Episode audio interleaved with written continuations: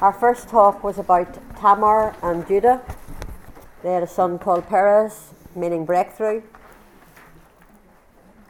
Down the line from Perez came Salmon, who married Rahab. From Rahab came Boaz, and Boaz married Ruth.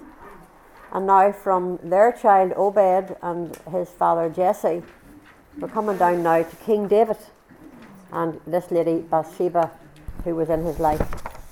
So, Father, I just pray now that you would settle us, and we just thank you for the words that have been spoken. And I pray, Lord, just as we as we just consciously open up our spirit to you, I ask, O oh Lord, that you would just come now, and that you would speak words of life into all our hearts.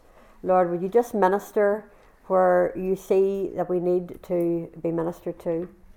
And Holy Spirit, may we really receive from you, uh, and may we leave tonight knowing that uh, you have done a permanent work in us. We just give you thanks, Father, ahead of time that tonight you're going to speak and you're going to crown the weekend with what you want to say to us through this word. In Jesus' name.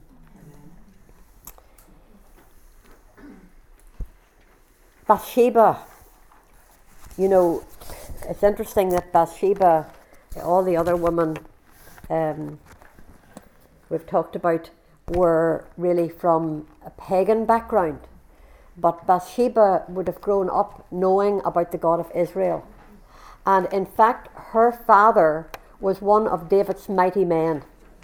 You, those of you who know the story of David will know that when he was on the run before he was made king of Israel, that God had chosen him to replace King Saul, and King Saul was a became a very jealous man. He became a man who who lost sight of, of who he was and who God was, and and and Saul pursued him and, and wanted to kill David because he knew that God had anointed David to be the next king.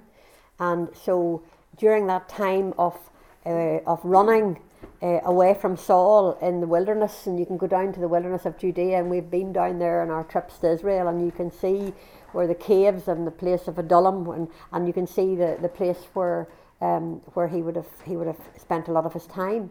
Uh, and it's very interesting because that's where the mighty men, that's where men who admired David came out and said, We want to stand with you. We can see that God's with you, David, and we want to stand with you. And they became, the Bible describes those men as being, they all came out, it says that they came out and they were in distress, a lot of them, and, and they were poor and they were in need. I forget the three words in distress. Um, in debt, people who were in debt, and something else, I forgot the other one. And, and, and it ended up that these men, because they spent time with David in the wilderness, that they ended up becoming mighty men, strong men who could fight. And one of these mighty men was Bathsheba's father. And so it's quite possible that Bathsheba, as a young girl, may possibly have been with David growing up when her father was one of David's men. On top of that, her grandfather was an advisor to David, Ahithophel. Uh, so she was uh, well known and knew knew about David from she was very very young, and, and was brought up really to uh, to know to know um, about the God of Israel. And yet we're going to read a story tonight about her and about David, and we're going to see that although David, God loved him so much, and although David uh, ended up in a you know the Lord the words that the Lord spoke about David was that he was a man after his own heart. And he loved the Lord, and he, as a young boy, I believe, you know, before God anointed him to be king, I believe that was probably when he wrote the 23rd Psalm, The Lord is my shepherd, I shall not want. He had a heart for, for God. He was a God seeker. And yet we're going to see David tonight at a time in his life when he was at his lowest. At a time in his life where he made a, a, a huge, a huge problem for himself and a time when he got away from God. So we're going to read the story, and like the other times, we're going to kind of go through it. And 2 Samuel 11 is where we're going to start. And we're going to trust the Lord to bring this, this message alive to us because I really believe that God wants to, to speak to us a special word. Our other woman, we've talked about breakthrough and boundaries, and we talked about beauty. And this one is really, as I said earlier, it's about uh, a bad start but a bright future because Bathsheba and David had a very bad start. And you know, as we look around the room, uh, we can all acknowledge that because we were born in sin and because, can you hear me okay? Yeah? Because, because of the fall in the Garden of Eden, that all of us have had a bad start. And it's only by the grace of God who has saved us that we now can look forward to a bright future. So let me read the story to you. In the spring of the year, when kings normally go out to war, David sent Joab, that was the general of his armies, sent Joab and the Israelite army to fight the Ammonites. They destroyed the Ammonite army and laid siege to the city of Ra- uh, Rabbah. However, listen to this. William's going to sing for us. However, David stayed behind in Jerusalem. He must have got fed up with all this fighting and all of going to war. Are we okay? Sorry, you're all sitting in the dark. You haven't discovered light switches yet. Thank you. No, Thank you. I'm going to change this one over here. Okay. Okay, so it says, I want you to get this verse, verse 2.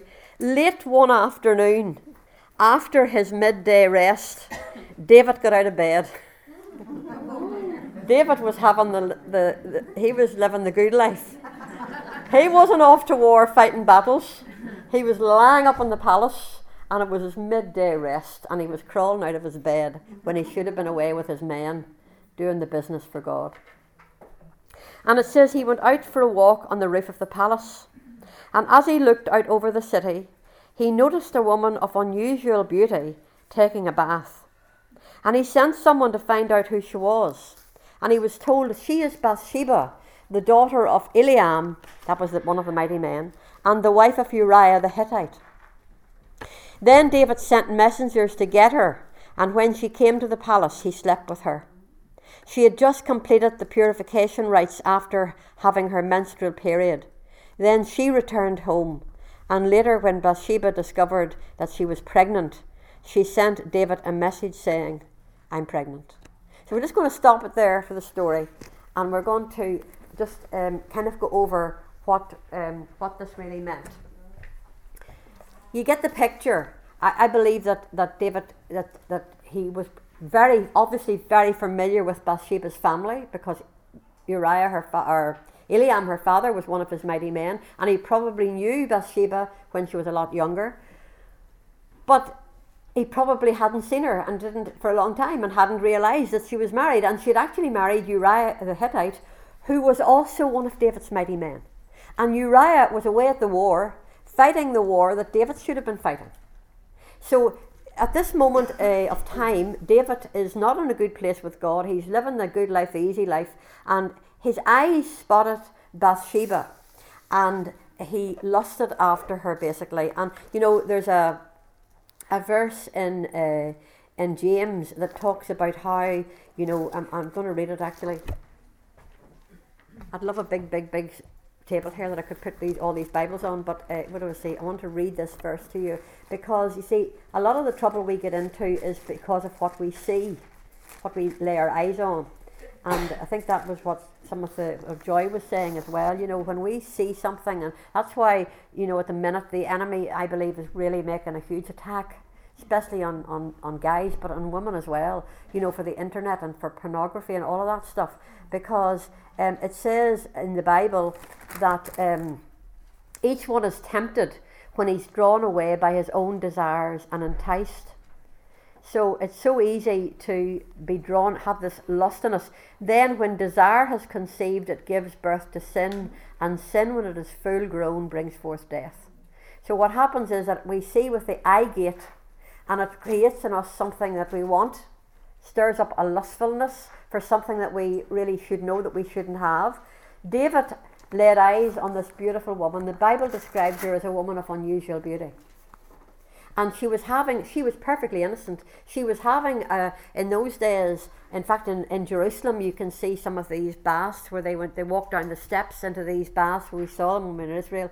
And uh, and they would have gone in for a purification kind of a bath after they had their monthly cycle. And this is what this girl is doing. But she's doing it outside. And uh, again when you go to jerusalem and you see um, where they believe they found a lot of a lot of stuff that they believe where David's palace was. You can see how it was that bit higher up and how he could have looked down on the roof. So he's standing up after his nice nap, and he's out strolling about, not thinking about those men out in the battlefield at all. And he's looking around where he shouldn't be looking, and he lays eyes on, lays eyes on a beautiful naked woman just stepping out of her bath. You get the scene? so his lust has, has he stirred up uh, something and he's thinking to himself, I'm, I don't know what he thought to himself, but I'm guessing he thought to himself, I'm the king, I can have whatever I want. And so he, he asked who she was, found out that she was the wife of Uriah the Hittite. Did that stop him? No. He sent for her, brings her up to the palace. Now, we're not told about Bathsheba's part in this. We don't know whether she was unwilling to go, but David is described in the Bible as being a very good looking guy. And he was the hero of Israel, and he was the king of Israel. So I would be surprised if she wasn't flattered and if she wasn't maybe even. I don't know if any of you have read um, The Lineage of Grace, uh, where, where Francine Rivers tells these stories. Uh, read it again if you, if you feel like it because it's beautiful. And she kind of portrays Bathsheba as you know being attracted to David even when she was a young child, running around with his mighty men out in the, in the wilderness. And that may have been the case, I don't know. But she comes to the palace at his invitation, probably escorted there by some of his, his, his palace servants. And, uh, and they have relationships together. And then she slips back to her own home again. And then sometime later, she sends him this message to say that she is pregnant. Now, can you just imagine uh, David's in those days where pregnancy outside of marriage, I mean, adultery was, was just uh, the, the greatest sin. And in fact, was punishable by stoning if they were going to carry the letter of the law. And so he is very aware that not only is he in trouble, but Bathsheba's in trouble. And so David's immediate what do we do whenever we sin? Usually we try to cover it up. Would you agree with me? Yeah. And so he tries to cover it up. Let me read to you what happened. Then it says, after he, David had heard this, then David sent word to Joab, that was the general of his army, sent me Uriah the Hittite. So Joab sent him to David. And when Uriah arrived, David asked him how Joab and the army were getting along and how the war was progressing. Then he told Uriah, Go on home and relax. And David even sent a gift to Uriah after he had left the palace. He was thinking if Uriah goes back and sleeps with his wife, then, you know, he'll think that the child is his. So do you see how he's trying to cover up? But it says here that after he had told Uriah to go, it says but, verse 9 of chapter 11 in 2 Samuel, but Uriah didn't go home. He slept that night at the palace entrance with the king's palace guard. And when Pilate, and when David heard that Uriah had not gone home, he summoned him and asked, What's the matter? Why didn't you go home last night after being away for so long? And Uriah replied, The ark of the Lord, that was the presence of God, which was the ark of the covenant, and the armies of Israel and Judah are living in tents. And Joab and my master's men are camping in the open fields. How could I go home to wine and dine and sleep with my wife? I swear I would never do such a thing. Well, said David, and he's getting going from bad to worse now. well, said David, stay here today. And David told him, and tomorrow you can go back to the army. So Uriah stayed in Jerusalem that day and the next. Then David invited him to dinner and got him drunk. But even then, he couldn't get Uriah to go home to his wife again because Uriah slept at the palace entrance with the king's palace guard. So David's trying to cover up what's happened, and he's actually stooped that low that he's, he's started to drink with Uriah and got him tipsy, hoping that that would put his guard down and he would go back and sleep with his wife. Still didn't work. And now the next morning, David's going to really stoop to the very pits. There's more. There's worse to come. You know, when we start lusting with our eyes and when we start to to do stuff that we know that God doesn't want us to do, do you know the enemy would want to bring us right down as far as he could? And so here's what happened the next day. Verse 14. So the next morning, David wrote a letter to Joab and gave it to Uriah to deliver. And the letter instructed Joab listen to this station Uriah on the front on the front lines where the battle is fiercest, and then pull back so that he will be killed. So Joab assigned Uriah to a spot close to the city wall where he knew the enemy enemy where he knew the strongest men were fighting. And when the enemy soldiers came out of the city to fight, Uriah the Hittite was killed along with several other Israelite soldiers. And so David has really, uh, out of fear of being exposed, uh, trying to cover up to, to make things okay for, for Bathsheba and for himself. He has actually arranged for this man to be put out onto the battlefield and for the soldiers to pull back so that he would end up being killed. And of course, then Joab sent a message to, to David to tell him that the deed was done. And so it says further down the chapter that when Uriah's wife heard that her husband was dead, she mourned for him. And when the period of mourning was over, David sent for her and brought her to the palace, and she became one of his wives. Then she gave birth to a son but the Lord was displeased with what David had done. Now, when I think of, of Bathsheba and I think of this whole story, uh, it's such a sad story and it's such a bad start for these two, isn't it? Because uh, their beginning of the relationship has started off in such a terrible way with adultery, and uh, we might as well name it, although David didn't kill him physically himself, he planned that it would happen uh, and really we might as well call it what God calls it was murder. And uh, David is at the lowest point in his life, and David, uh, David is um, is far away from God. You know, it shows me again what any of us, what any of us might do, if we if we start to to lust with our eyes, if we start to go down the wrong path, the enemy will try to bring us down to the very gutter. He will try to destroy us. And that's why it's so important to listen to what God's saying. That's why it's so important to, to not only hear God, but to obey Him and to trust Him in every situation. And so this is a situation where, where these two now uh, have finally ended up where she is now married to David because of the situation. And you know, I've been thinking about her and I've been thinking how David by this time had quite a few other wives and he had a whole lot of children. Because back then in biblical days, uh, men, especially kings, felt it was quite okay to have a number of wives because you know they would be one of David's wives came from another country and that was like making peace with that country and it was almost like making treaties with other countries and they would marry the wife and and so David had ended up with a lot of wives and he had ended up with a lot of children. And he hadn't been very good at disciplining the children. But can you imagine Bathsheba being brought up to the palace and all the whispers that would have gone on? Because I'm sure that she was seen being brought to the palace to David before Uriah died.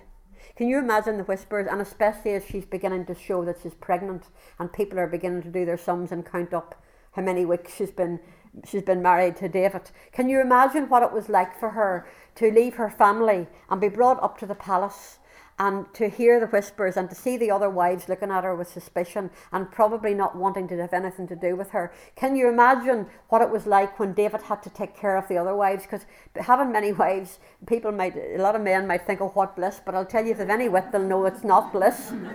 that was disaster. No wonder God says one man, one woman, because to have a whole lot of wives was not going to be easy for any man, and trying to keep them all pacified and keep them all satisfied.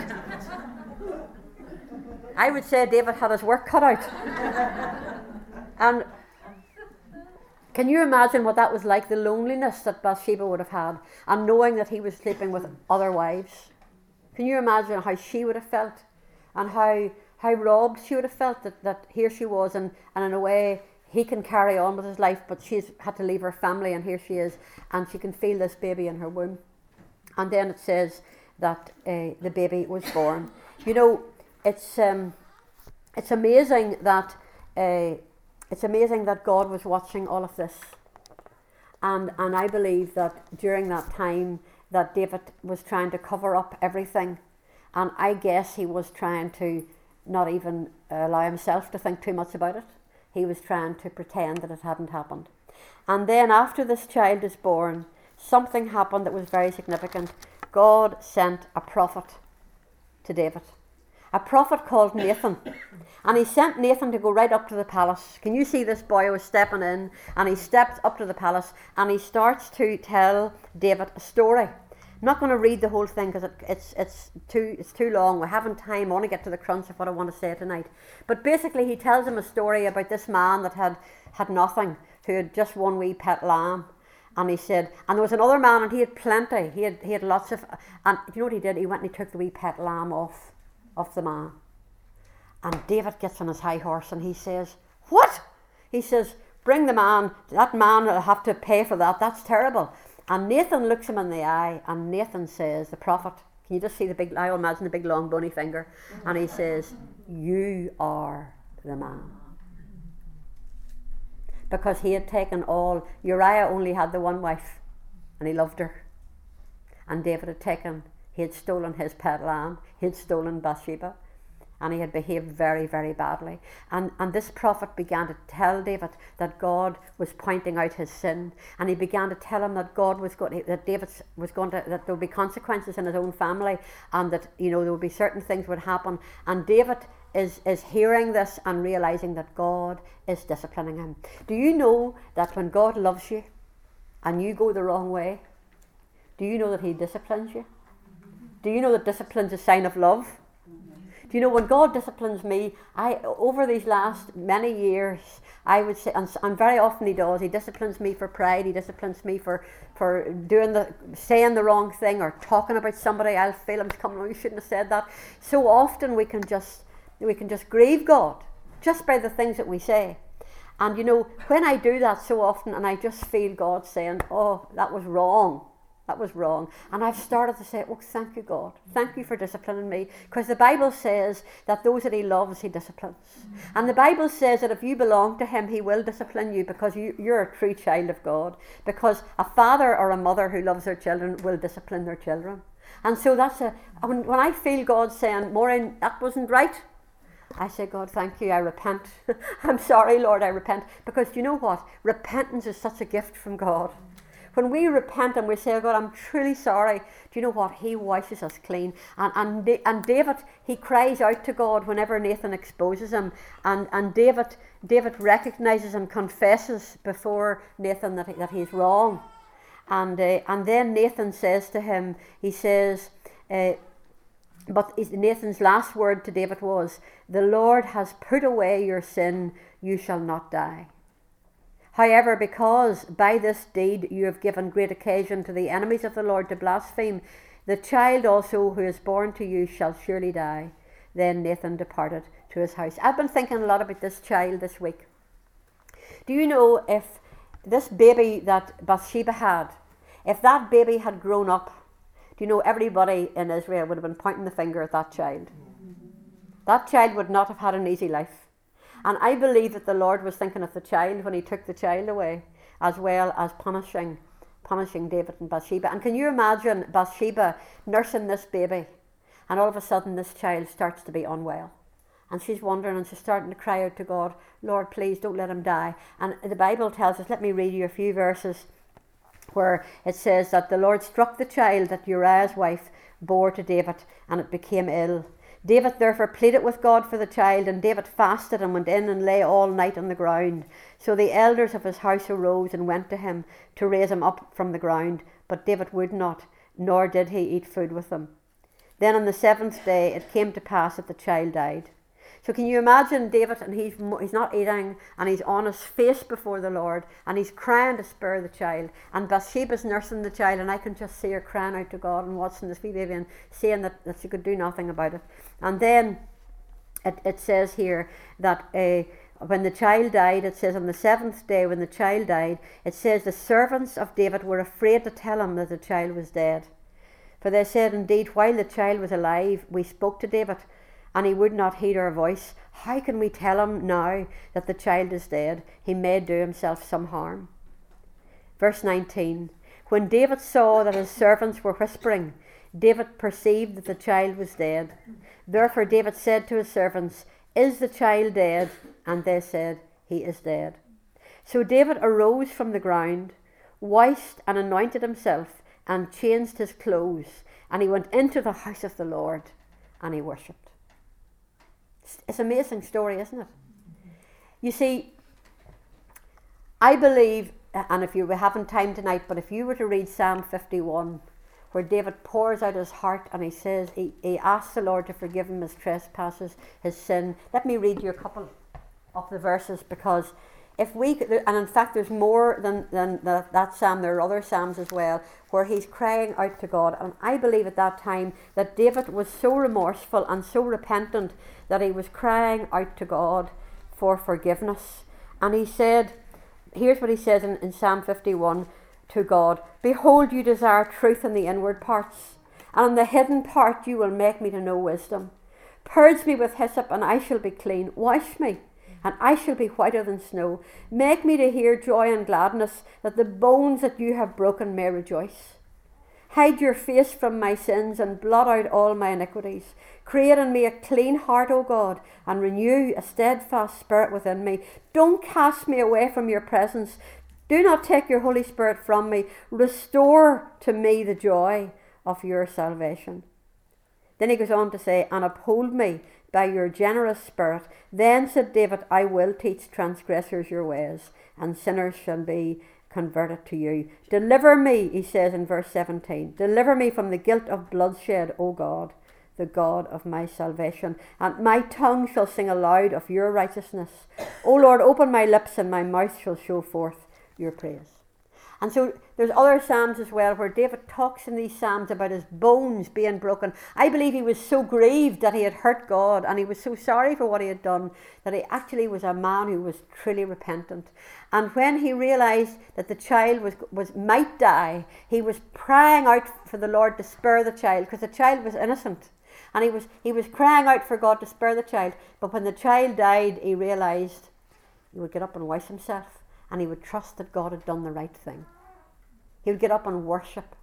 And then, of course, I can imagine Bathsheba doesn't tell you that much about her at this point, but uh, I can imagine how, when the baby died in her arms, I can imagine her grief.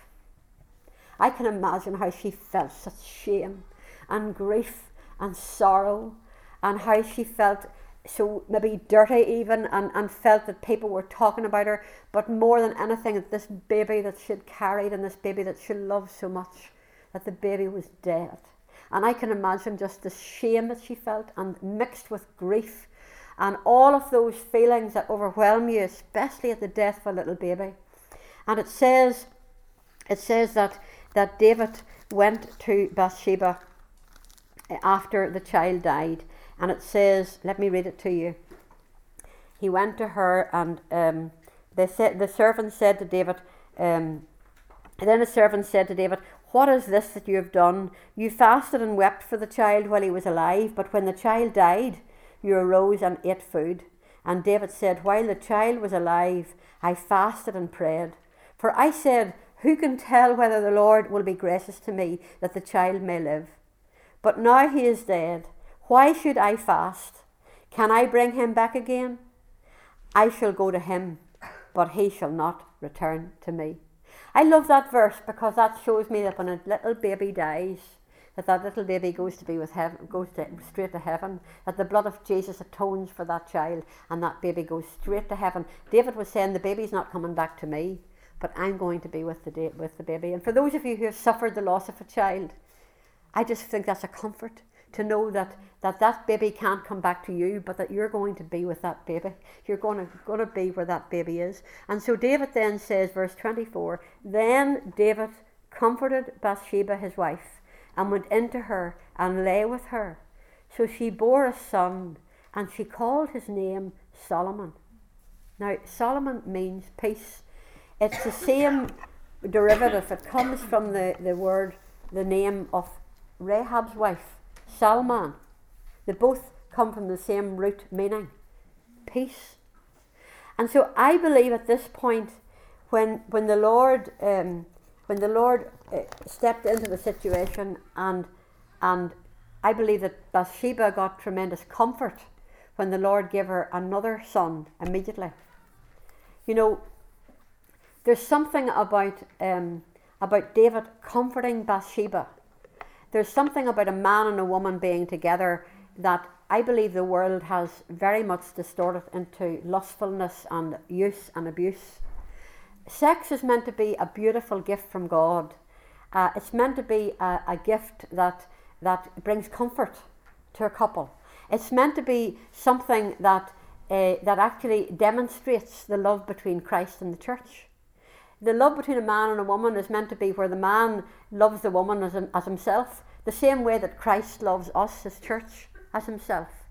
And there's something about a couple who really love each other And I have no doubt in this story that David loved, he really did love, although it started off with lust, but it seems that he actually really loved this woman and that he went in and he comforted her. And I think it's amazing that even though they had sinned sexually, and you know, I think we should remind ourselves of what it says in 1 Corinthians uh, chapter 6, because it tells us there that the, the sin of, um, of uh, sexual sin is actually different to any other kind of sin. I don't know whether uh, you've actually realised that or not. I think that's a really important thing that sexual sin hurts us in a way that no other sin does. Let me read it to you out of um, 1 Corinthians chapter 6. It says, um, it says at the end of chapter 6, um, if I can just find it here, have I turned over two pages? Seven, here we are. Um, it says, Flee sexual immorality. Every sin that a man does is outside the body, but he who commits sexual immorality sins against his own body. And, and I believe that that's a big key to why, why sexual abuse and sexual sin um, brings pain.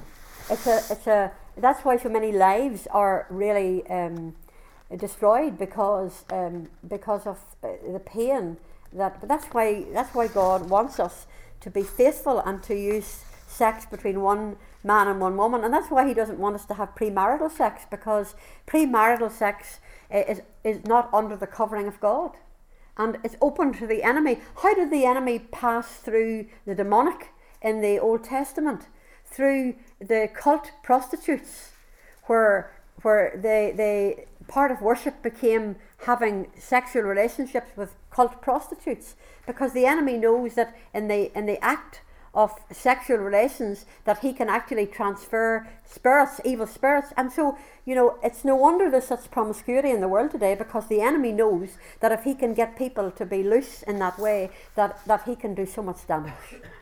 And how often we come across people who were abused in childhood or who were taken advantage of or who were raped or whatever, and it causes, or who just got into a relationship and, and, and just uh, committed adultery or whatever. All of those things create pain. Don't you dare tell me it doesn't cause pain. It does. And yet we have a God of such grace and a God we're going to see who, who loves who loves to heal us from that wound and heal us. And I, I want to tell you Bathsheba's story because I think her story is amazing. She had this child. Isn't it amazing that after that sexual sin and after even the death of her husband, after the murder of her husband, after all that David had done, and she being complicit with it in whatever at whatever level she was. Isn't it amazing that the first time that David goes into her after the baby dies, that God opens her womb and she gets pregnant and she brings forth this son, and it says she named him Solomon, and Solomon means peace. I actually believe that at this point that Bathsheba was beginning to realise that maybe God was going to give her peace. Maybe she was longing for peace. Maybe that's why she called the child Solomon, because she was still churned up. I don't know. But it says that uh, the it says now the Lord loved him. That's the child. That's Solomon. Now the thing is this: can you get this picture? Where this baby has just been born. This is her second child. The first one has died.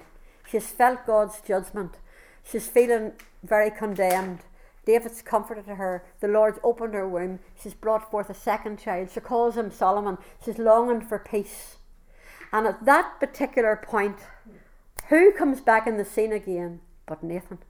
Nathan the prophet. And what does Nathan do this time? He sends her a message. Lord, help me to read this without, without the tears because this just gets my heart every time. So Nathan sent, so the Lord sent word by the hand of Nathan the prophet.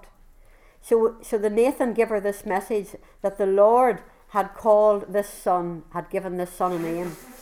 And the, the name that the Lord gave him was Jedidiah, which means beloved of the Lord.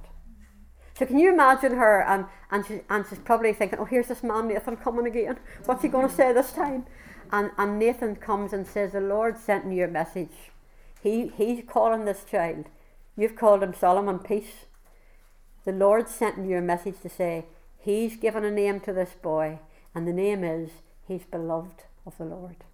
I'm sure, I'm sure in my spirit that that was the beginning of Bathsheba's healing. I'm sure that's where she began to realize that God was not against her, that God still loved her. I believe that was the beginning of her road back to peace again. I believe that was where Bathsheba started to become the woman that God was going to make her. Because I'm going to tell you some stuff about Bathsheba, and, and I think I think you might be surprised about this woman.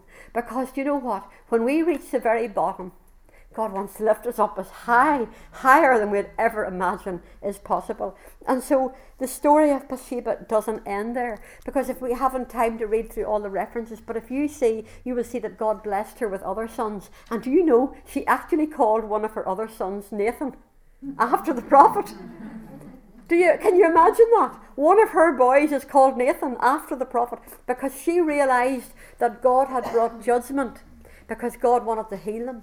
And sometimes our sins, sometimes God has to judge them. But listen, folks, it's always for our better. It's always, that's why I say to the Lord so often, if I feel I'm going astray, I, I say, Lord, I'm so sorry. I want to judge myself. That's why I said about this round here. If there's stuff that you know is not right, say, Lord, I'm sorry. I repent of it. I, I want to judge myself because I don't want you to have to judge me. I'd rather do it myself because I know if I judge myself that, that then it's a quicker way through. If you wait till the Lord has to judge you on something that's wrong, then it can take you a longer way around. Why not just judge it yourself? And so I see from this moment on that Bathsheba was beginning to realize that God was for her, that He loved this baby that He had put in her womb, that this child was beloved of the Lord, and that the Lord had a plan for this child's life. And as you go through the stories of Bathsheba, we don't see that much of her until towards the end of David's life. I haven't time to read you some of this. I'm going to read something in a minute, but I want to tell you the story. At the end of David's life, you begin to see this woman Bathsheba coming into her own right.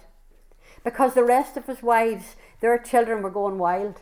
The rest of his wives, in fact, the Jewish tradition is that Nathan educated her children. And, and it seems that at some point, if, you if you know the stories of David, you'll know that some of David's sons rebelled against him. There was rape in his family, there was sexual sin coming down the line because he hadn't disciplined his children. And there was a lot of things that happened that weren't good. And one of his sons actually tried to put him off the throne. And so there was a lot of mayhem. But in the middle of this somehow in the shadows you see bathsheba beginning to step up and become a woman of dignity.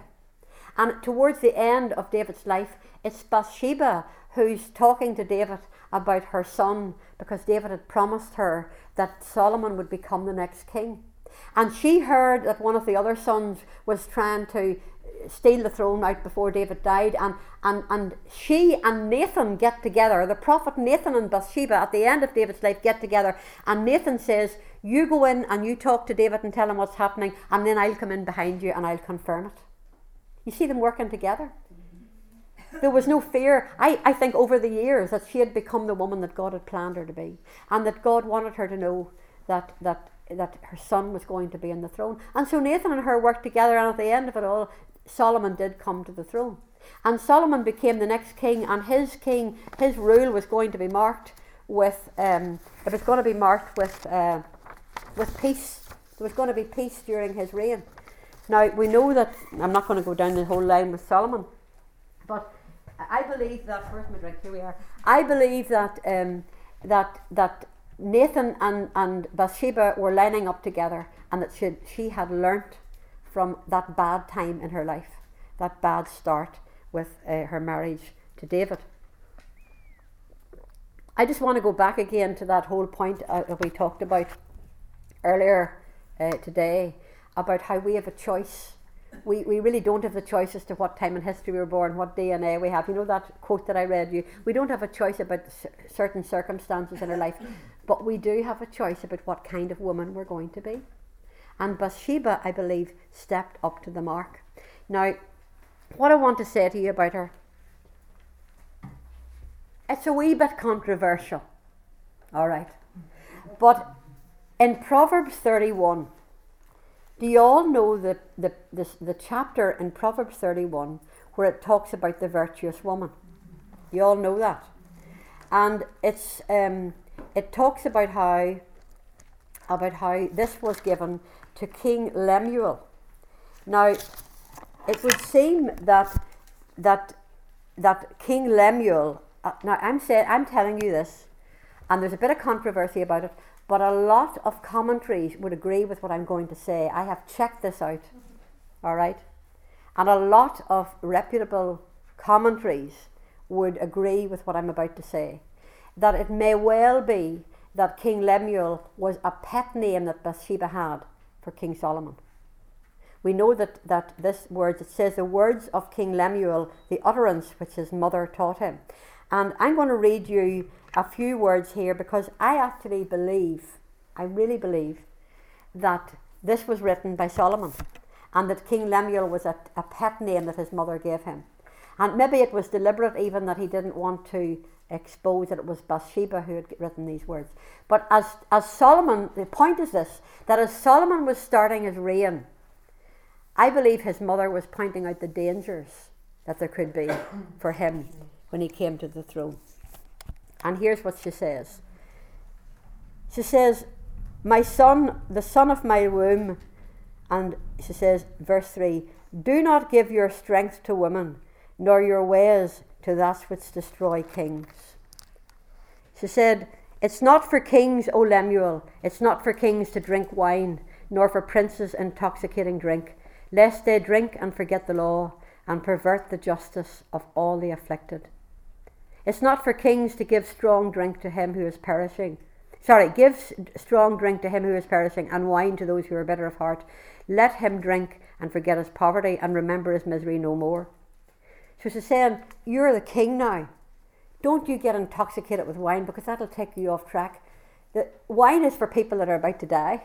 It's not for a king. A king needs to keep his keeps his wits about him. And then she goes on to say, um, "Open your mouth for the speechless, in the cause of all who are appointed to die. Open your mouth, judge righteously, and plead the cause of the poor and needy."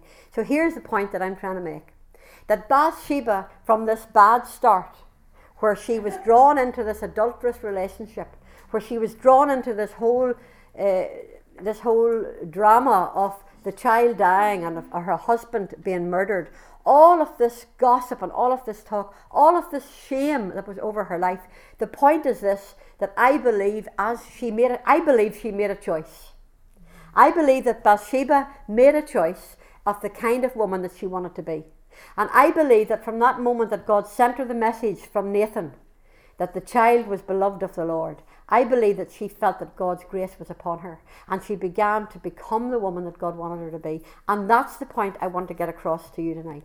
Whatever's in your past, whatever the enemy brings around you to cause you shame, you need to know that God does not want you to dwell on that. He wants you to realize that He He's calling you to be the woman that He has always planned for you to be. But you know what? It's up to you.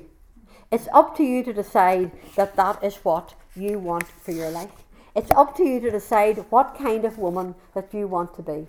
And when you start to say, God, I want to be your woman, I want to do things your way, and you really mean it, do you know what? I believe that God will start to show you the things in your life that you need to change. And I believe that Bathsheba and her relationship with Nathan became so strong that she called one of her sons after him, I believe that she began to learn from the prophet instead of running away from the prophet. I believe she began to listen to the prophetic word of God. I believe that she began to allow God to make her into a woman of dignity, to such dignity that she actually was able to give such words of wisdom to Solomon before, before or even after he came to the throne, where she was saying, Solomon, this is the kind of a king that you need to be. Don't you be getting built up with woman. Now we do we know he did actually he disobeyed her in the end. But this chapter, this is I believe this is a tribute to Bathsheba. And I know it's a bit controversial, and I know that uh, that that some people don't think that's the case. But the point is that Bathsheba became a woman of dignity, I believe. And at the end of David's life, you can see her moving around the palace and speaking into her husband's life uh, as a as a queen. She has somehow risen up uh, and somehow become more like a queen than all of the other wives of David. And of course, uh, Solomon was her son, and Solomon became the next king. And through the line of Solomon, eventually, we come right down where Jesus Christ was born in Bethlehem. So, do you see the top, Tamar and Judah? Mm-hmm. Then there was Salmon and Rahab. Then there was Boaz and Ruth. And from Boaz and Ruth came to King David who married Bathsheba, and through that line, Jesus was born. What about the grace of God, folks? What about how God can turn around the stuff that we get so wrong at the beginning of our lives? Listen, God wants to do so much more in your life than you could ever, ever possibly imagine. So I want to challenge you, and I'm challenging myself as well.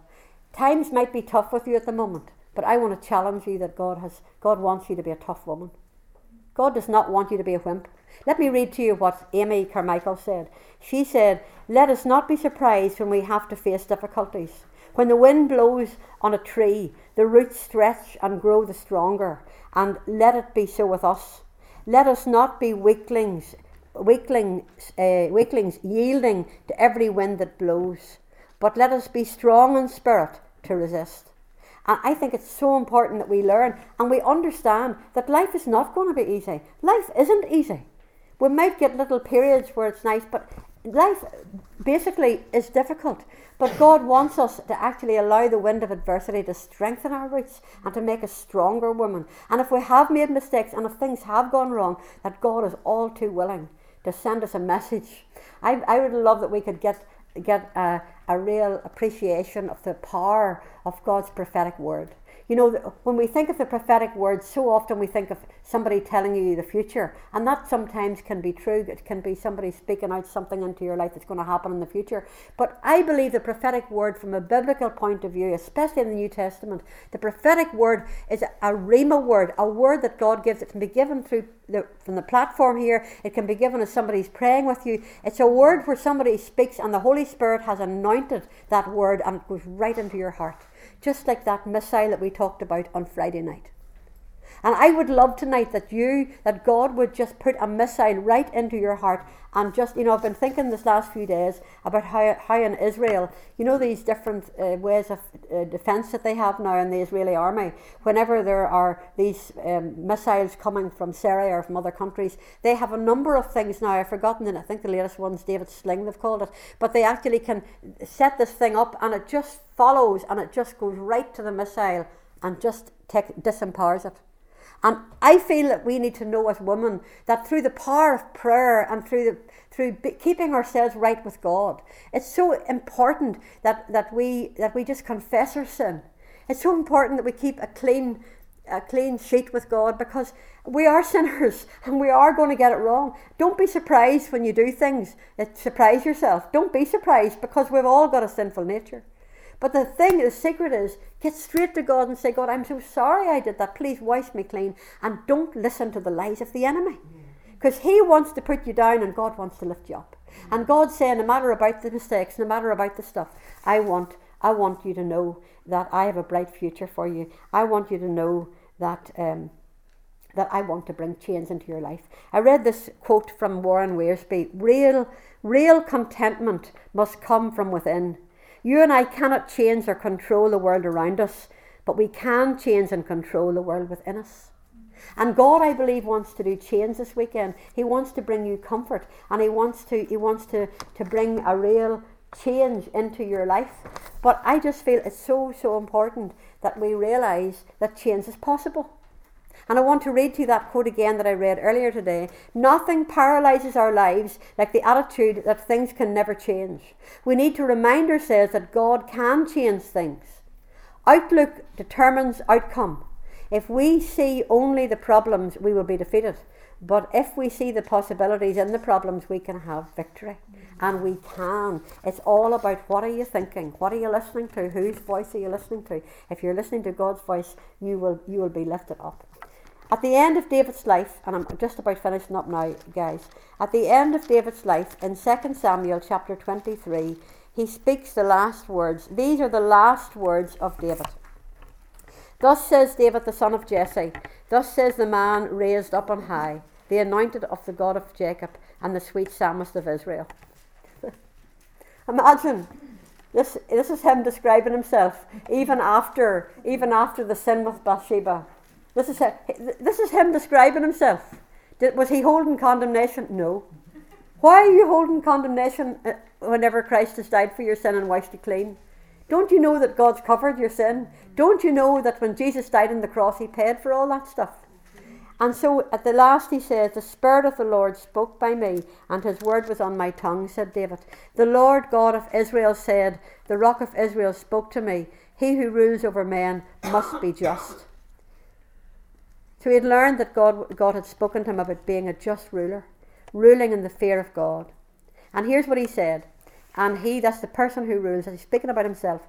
He shall be like the light of the morning when the sun rises a morning without clouds, like the tender grass springing out of the earth by clear shining after rain. Although my house is not so with God, yet he has made with me an everlasting covenant, said David, and it's ordered in all things and secure. For this is all my salvation, and this is all my desire.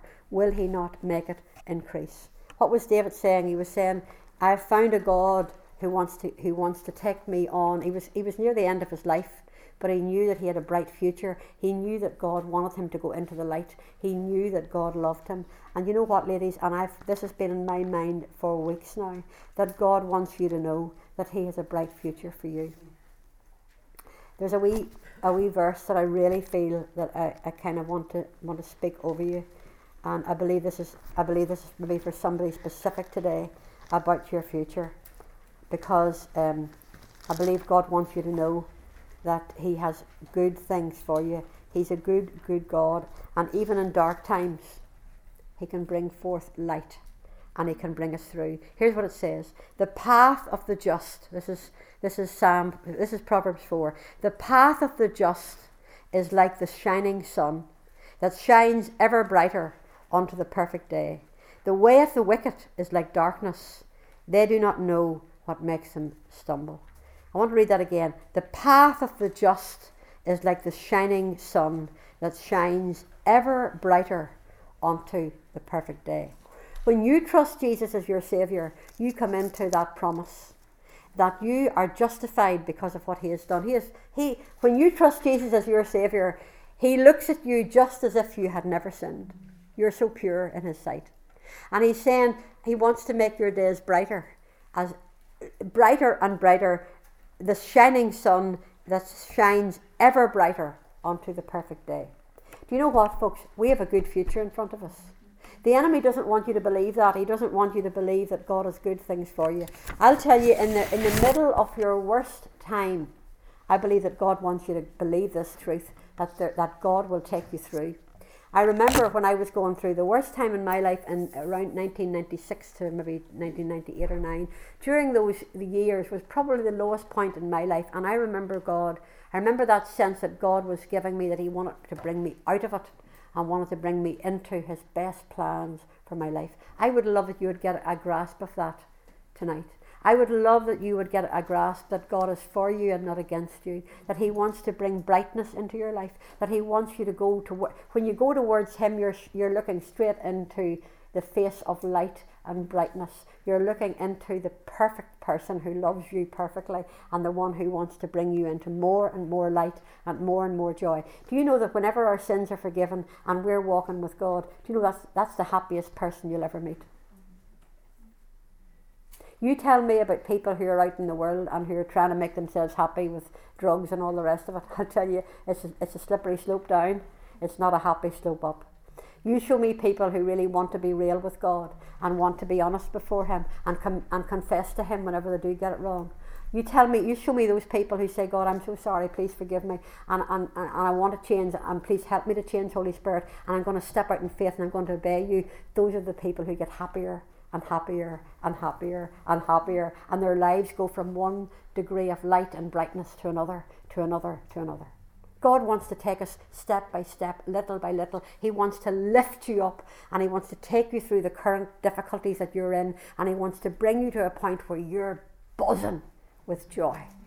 That's what He wants for you, nothing less than that, because He's a God who's full of light and He wants you to be full of light. The trouble is, there's a lot of dark spots in us where we've kept stuff in and we've secret sins and we're petting up secret sins and, and we're not open, not confessing our sins and, and that just causes pain because there's darkness in there and jesus said men love darkness rather than light light because their deeds are evil once we begin to let his light come in and we just confess our sin and get it forgiven and get on become brighter and brighter and brighter. Listen, we have a bright future. Isn't that just the best news? I want to read this to you because it was a, a, reading that was sent to me a while back, like a prophetic word, and I want to speak this over over you all. And as I speak this over you all, then we're going to just finish, and uh, we're gonna we're gonna sing a song. So let me read it to you. Uh, it's it's a, a, a word that was given to someone as if the Lord was speaking, and I believe it is a word from the Lord for us this weekend. I am singing over your future, I heard the Lord say. I am singing over your future so know that it is not yours to worry about. I watched as the Lord stood over you and before and before you unraveled his plan for your life. He moved forward and stood over what was written and he started to sing the Lord's song. Sorry, he started to sing and the Lord's song formed an air of protection around it. And he finished with this declaration. This is the Lord speaking over you. No one can stop what I have purposed to happen. God says, Would you allow a new level of faith to penetrate your being, bringing an end to a fear of the future and a worry about what is going to come? The Lord would say, I have set good things to happen in your life. I have ordained fruitfulness to come from you. I have made you for greatness, and your future is protected by my song. Take heart today that your future is protected, and as you anticipate what's to come, you need only to expect good things. Psalm 23, verse 6, written by King David, says, Surely goodness and mercy shall follow me all the days of my life, and I shall dwell in the house of the Lord forever. Amen. That's a word to claim, isn't it? Surely goodness and mercy will follow me all the days of my life. I'll tell you, I would rather be a doorkeeper in the house of the Lord than to be living in some palace somewhere. Would you not? Yes. I tell you, we have the best life. We have, we have the secret of joy. We have everything that's good going for us. But we've got to start listening to God and trusting Him and obeying Him and stepping out in faith. If He tells us to do something, do it because He's going to give you a great reward just for obeying Him. And His pleasure is over our obedience. When we obey Him, He just puts His pleasure over us and we just experience that joy that nothing in this world can give. And we're going to finish off, uh, we're going to sing a song now. It's called The Power of the Cross. Because what we have spoken about over this weekend, none of this is possible without the power of the cross. None of this, oops, none of this is possible if Jesus hadn't gone to the cross to die for our sins. And as we sing this song, uh, I'm not sure what number it is. Anybody find it there? Number four as we sing this song, at the end of the song, it goes into When I Survey the Wondrous Cross, and we're going to sing right through the whole lot. And after that, uh, we'll be finished. I'll just close in prayer at the end of that.